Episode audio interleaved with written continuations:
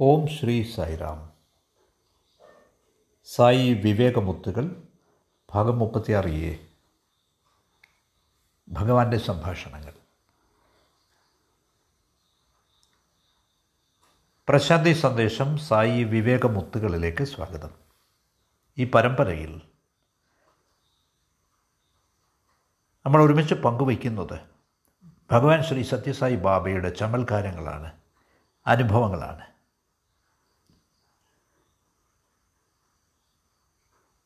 ഈ പോഡ്കാസ്റ്റ് പ്രഭാഷണങ്ങളുടെ ധാരാളം പങ്കാളികൾ അടുത്ത ലക്കത്തിനായി ആകാംക്ഷയോടെ കാത്തിരിക്കുകയാണ്. ഇതിനർത്ഥം ഭക്തരൊക്കെ ഈ ചമൽക്കാരങ്ങളിൽ ഈ അനുഭവങ്ങളിൽ എത്രമാത്രം തൽപരരാണെന്നതാണ്. ഇന്ന് കുറെ കൂടി അനുഭവങ്ങൾ ഞാൻ പങ്കുവയ്ക്കുകയാണ്. നിങ്ങൾക്കറിയാവുന്നതുപോലെ ഭഗവത്ഗീതയിൽ ഭഗവാൻ കൃഷ്ണൻ അർജുനനോട് പറയുന്നു സത്ത് എന്ന പദം ഉണ്മ എന്ന അർത്ഥത്തിലാണ് അത് നന്മ എന്ന അർത്ഥത്തിലാണ് പ്രയോഗിക്കുന്നത്. അല്ലയോ പാർത്ഥ സത്ത് എന്ന വാക്ക് മംഗളകർമ്മത്തെ സൂചിപ്പിക്കുന്നതാണ്. സത്ത് എന്നത് സൽഭാവത്തെ സാധുഭാവത്തെ സൂചിപ്പിക്കുന്നു നന്മയെ സൂചിപ്പിക്കുന്നു. അപ്പോൾ ഇതേ രീതിയിൽ സത്ത് എന്നത് സൽപ്രവൃത്തിയെയും സൂചിപ്പിക്കുന്നു. ഭഗവാൻ ശ്രീ സത്യസായി ബാബ സദ്വൃത്തിയെ എല്ലാ ആളുകളിലെയും നന്മയെ പ്രോത്സാഹിപ്പിക്കുന്നു. അവിടുന്ന് വ്യക്തികളെ കുറെ കൂടി നല്ല മനുഷ്യജീവികളാവാൻ പ്രചോദിപ്പിക്കുന്നു. സ്വാമി അവിടുത്തെ വിദ്യാർത്ഥികളിൽ നിരന്തരമായി കൃപ ചൊരിയുന്നു. അവരെ സ്വയം പരിവർത്തനം ചെയ്യുന്നതിന് സഹായിക്കുന്നു. അവിടുന്ന് ഈ ഉദ്ദേശത്തിലാണ് അവിടുത്തെ വിദ്യാഭ്യാസ സ്ഥാപനങ്ങൾ സ്ഥാപിച്ചിരിക്കുന്നത്. ഈ സ്ഥാപനങ്ങളൊക്കെ മൂല്യവിദ്യാഭ്യാസം പകർന്നു നൽകുന്നു. ഇവയൊക്കെ മാനവ മൂല്യങ്ങൾ ഹ്യൂമൻ വാല്യൂസിൽ അധിഷ്ഠിതമാണ്. അവിടെ സദാചാരത്തിനും സ്വഭാവശുദ്ധിക്കും അങ്ങേയറ്റം പ്രാധാന്യം നൽകി വരുന്നു. ശരി ഇത്തരുണത്തിൽ വഴിതെറ്റിപ്പോയ കുട്ടികളെ പരിവർത്തനം ചെയ്യുന്നതിന് സൽസ്വഭാവികളായ കുട്ടികളിൽ നന്മ എങ്ങനെ രൂപപ്പെടുത്താം എന്നതിന് അവിടുന്ന് എത്രമാത്രം തൽപരനാണ് എന്ന് കാണിക്കുന്ന രണ്ട് സംഭവങ്ങൾ പങ്കുവയ്ക്കാം. അതിൽ ഒന്നാമത്തേത് ആയിരത്തി തൊള്ളായിരത്തി എഴുപത്തി മൂന്നിലെ ബൃന്ദാവനിൽ നടന്ന സമ്മർ ഷവേഴ്സ് കോഴ്സിലാണ്. ആ കോഴ്സിൽ ഏതാണ്ട് എണ്ണൂറ് വിദ്യാർത്ഥികൾ പങ്കെടുത്തിരുന്നു. അതിൽ പല വിദ്യാർത്ഥികൾക്കും ഭഗവാനെ പറ്റി അറിവുണ്ടായിരുന്നില്ല. അവർക്ക് കർശനമായ അച്ചടക്കമാണ് പുലർത്തേണ്ടിയിരുന്നത്.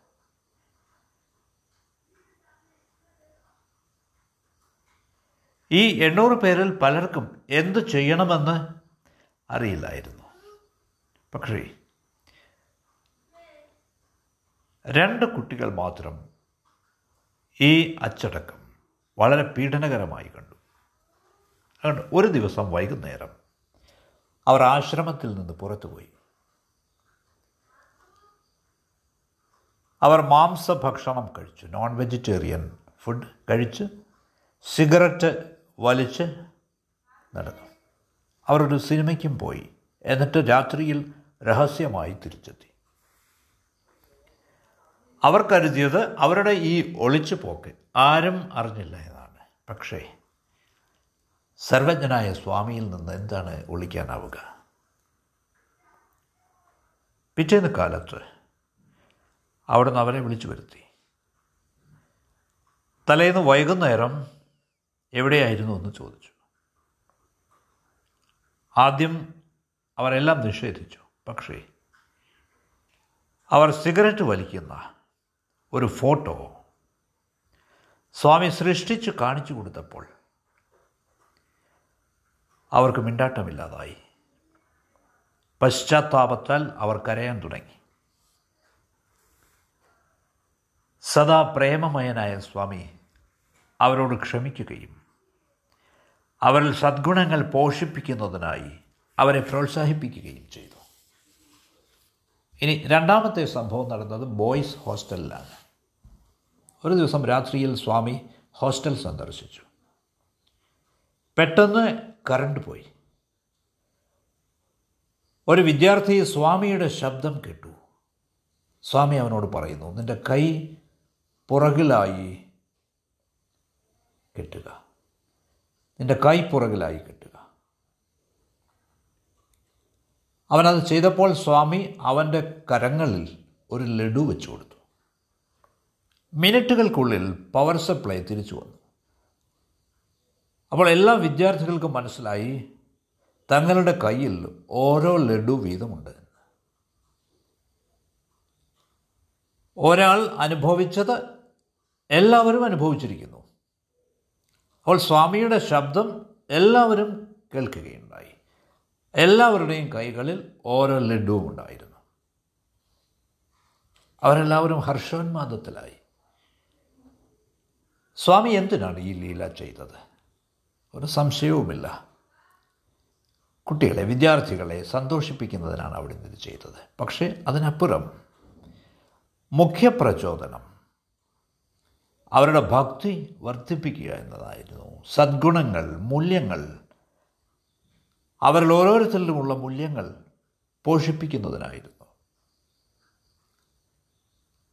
നമുക്കറിയാം ഭഗവാൻ അവതരിക്കുന്നത് ഈ നന്മയും ധർമ്മവും വർദ്ധിപ്പിക്കുന്നതിനാണ് നിലനിർത്തുന്നതിനാണ്. നന്മയുള്ള ഒരു മനുഷ്യന്റെ ജീവിതം കഷ്ടതകൾ മൂലം ഞെരുക്കപ്പെടുമ്പോൾ ഈ കഷ്ടപ്പാടുകളൊക്കെ നേരിടുന്നതിന് ഈ വിഘ്നങ്ങൾ നീക്കുന്നതിന് അയാളുടെ പുരോഗമനത്തിന് തടസ്സമുണ്ടാക്കുന്ന തടസ്സങ്ങളൊക്കെ നീക്കം ചെയ്യുന്നതിന് ആവശ്യമായ ശക്തി സ്വാമി തരുന്നു. ഒരിക്കൽ ആന്ധ്രയിലെ ചിറ്റൂർ ജില്ലയിലെ കുപ്പത്തു നിന്നുള്ള രാധാകൃഷ്ണ ചെട്ടിയുടെ മകൾ ശ്രീമതി വിജയകുമാരി. അവരുടെ ഭർത്താവ് ശ്രീ ഹേംചന്ദ് സ്വാമിയുടെ ദർശനത്തിനായി പോയി. സ്വാമി അവരുടെ അടുത്ത് വന്നിട്ട് പറഞ്ഞു കുമാരമ്മ വിജയകുമാരി എന്നാണ് അർത്ഥം. കുമാരമ്മ നിനക്ക് സ്ഥാനക്കയറ്റം കിട്ടി. യു ഹാവ് ബിൻ പ്രൊമോട്ടഡ് അപ്പോൾ അവൾ പറഞ്ഞു അതെയോ സ്വാമി? സ്വാമി വീണ്ടും പറഞ്ഞു നിന്റെ ജീവിതത്തിൽ ഏത് മേഖലയിലാണ് നിനക്ക് പ്രമോഷൻ കിട്ടിയത്? എന്ന് നീ ചോദിച്ചില്ല. നിന്റെ ജാതകത്തിൽ ശനിദേവൻ പ്രവേശിച്ചിട്ടുണ്ട്. ശനി സാറ്റേൺ ഇതിലൊന്നും കുലുങ്ങാതെ ശ്രീമതി വിജയകുമാരി കുമാരമ്മ മറുപടി പറഞ്ഞു ഓ സ്വാമി അത് വളരെ നല്ലതാണ്. സാക്ഷാൽ ഭഗവാൻ പ്രതാപിയായ ഒരു പർവതം കണക്കെ എന്റെ മുമ്പിൽ നിൽക്കുമ്പോൾ ഞാൻ എന്തിനു ഭയക്കണം? ഇതിനുശേഷം ആ ദമ്പതികൾക്ക് അവരുടെ ജീവിതത്തിൽ വളരെ ദുരിതപൂർണമായ ഒരു ഘട്ടത്തിലൂടെ കടന്നു പോകേണ്ടി വന്നു. അവർക്ക് സാമ്പത്തിക തകർച്ചയുണ്ടായി. ജീവിക്കാനുള്ള വകയുണ്ടായിരുന്നെങ്കിലും യാതൊരു വരുമാനവുമില്ലായിരുന്നു അവർക്ക്. അപാരമായ മനക്ലേശമാണ് അവർ അനുഭവിച്ചത്. പക്ഷേ സൈശ്വരനിലുള്ള ഇളക്കമില്ലാത്ത അവരുടെ വിശ്വാസം അത് ആഴത്തിൽ ആഴത്തിൽ ആഴവും ബലവുമുള്ളതായി വളർന്നു. ഒരിക്കൽ സ്വാമി അവളോട് പറഞ്ഞു നിനക്ക് കുറച്ച് പണത്തിന്റെ ആവശ്യമുണ്ടല്ലേ? നിനക്ക് ഞാൻ കുറച്ച് പണം തരട്ടെയോ? വിജയകുമാരി മറുപടി പറഞ്ഞു സ്വാമി അവിടുന്നാണ് ഞങ്ങളെ തീറ്റിപ്പോറ്റുന്നത്. അവിടുന്ന് ഞങ്ങൾക്ക് പണം തരരുത്. പാടില്ല സ്വാമി ദയവ് ചെയ്ത്. പക്ഷേ പരോക്ഷമായി അത് സമ്പാദിക്കാൻ ഞങ്ങളെ സഹായിച്ചാലും. പൂർണ ശരണാഗതിയോടെയുള്ള ഈ ആത്മാർത്ഥമായ അപേക്ഷ ഭഗവാനിലെത്തി. ഭഗവാൻ അവർക്കൊരു കത്തെഴുതി. ആ കത്തിൽ സ്വാമി എഴുതി ദുഃഖാർത്ഥമായ നിങ്ങളുടെ ഹൃദയത്തിൽ നിന്നുള്ള ആ പ്രാർത്ഥന എന്നിൽ എത്തിച്ചേർന്നിരിക്കുന്നു. അതെന്റെ ഹൃദയത്തെ സ്പർശിച്ചിരിക്കുന്നു. ഇപ്പോൾ ഞാൻ നിങ്ങളുമായി ബന്ധിക്കപ്പെട്ടിരിക്കുന്നു. നിങ്ങൾ വിഷമിക്കരുത്. ആസന്ന ഭാവിയിൽ തന്നെ നിങ്ങൾക്ക് സന്തോഷമുണ്ടാവും. പെട്ടെന്ന് തന്നെ നിങ്ങൾ ആനന്ദത്തിരയിൽ പാടാനും നൃത്തം ചെയ്യാനും തുടങ്ങും. സ്വാമിയുടെ അനുഗ്രഹത്തോടെ അവരുടെ ദുരിതം ദൗർഭാഗ്യം എല്ലാം അവസാനിച്ചു. സാമ്പത്തികമായി അവർ മെച്ചപ്പെട്ടു. അവരിൽ സന്തോഷം ഉദിച്ചു കുടുംബം അവരുടെ കഷ്ടകാലത്തിൽ നിന്ന് മോചിതമായി. സ്വാമിയുടെ പിന്തുണ കൊണ്ട് മാത്രമാണിത്. ഇപ്പോൾ അവർ അവരുടെ വാർദ്ധക്യകാലം വളരെ സന്തോഷമായി സ്വാമിയെ മനനം ചെയ്ത് കഴിച്ചു കൂട്ടുന്നു സ്വാമി എല്ലായ്പ്പോഴും നന്മയുള്ളവരുടെ കൂടെ വിശുദ്ധരായവരുടെ കൂടെ ഇങ്ങനെയാണ് നിൽക്കുന്നത്. ഓരോരുത്തരുടെയും ഹൃദയവാസിയായ സായി എല്ലാം അറിയുന്നു. ഓരോ വ്യക്തിയുടെയും മനസ്സിൽ മാത്രമല്ല. ഈ ലോകത്തിലെ ബാഹ്യ സംഭവങ്ങൾ ഓരോന്നും ഭഗവാൻ അറിയുന്നു. ഭഗവത്ഗീതയുടെ ഏഴാം അധ്യായം ഇരുപത്തിയാറാം ശ്ലോകം. അല്ലയോ അർജുന? ഭൂതകാലത്തെ വർത്തമാനകാലത്തെ ഭാവിയിലെ സകല ജീവികളെയും എനിക്കറിയാം. പക്ഷേ എന്നെ ഒരുവനും അറിയുന്നില്ല. ഭഗവാൻ ശ്രീ സത്യസായി ബാബയ്ക്ക് വ്യക്തി ജീവിതത്തിലെ ഓരോ വിശദാംശവും എങ്ങനെ അറിയാമെന്നതിന് നിരവധി അവസരങ്ങളിൽ ഭക്തർക്ക് അനുഭവങ്ങളുണ്ട്. രണ്ട് സംഭവങ്ങൾ പറയാം. ആയിരത്തി തൊള്ളായിരത്തി എഴുപത്തി ആറിൽ പ്രസിദ്ധനായ സരോദ് വാദകനായ ഉസ്താദ് അംജദ് അലി ഖാൻ ഒരു പരിപാടിക്കായി ബാംഗ്ലൂർ സന്ദർശിക്കുകയായിരുന്നു.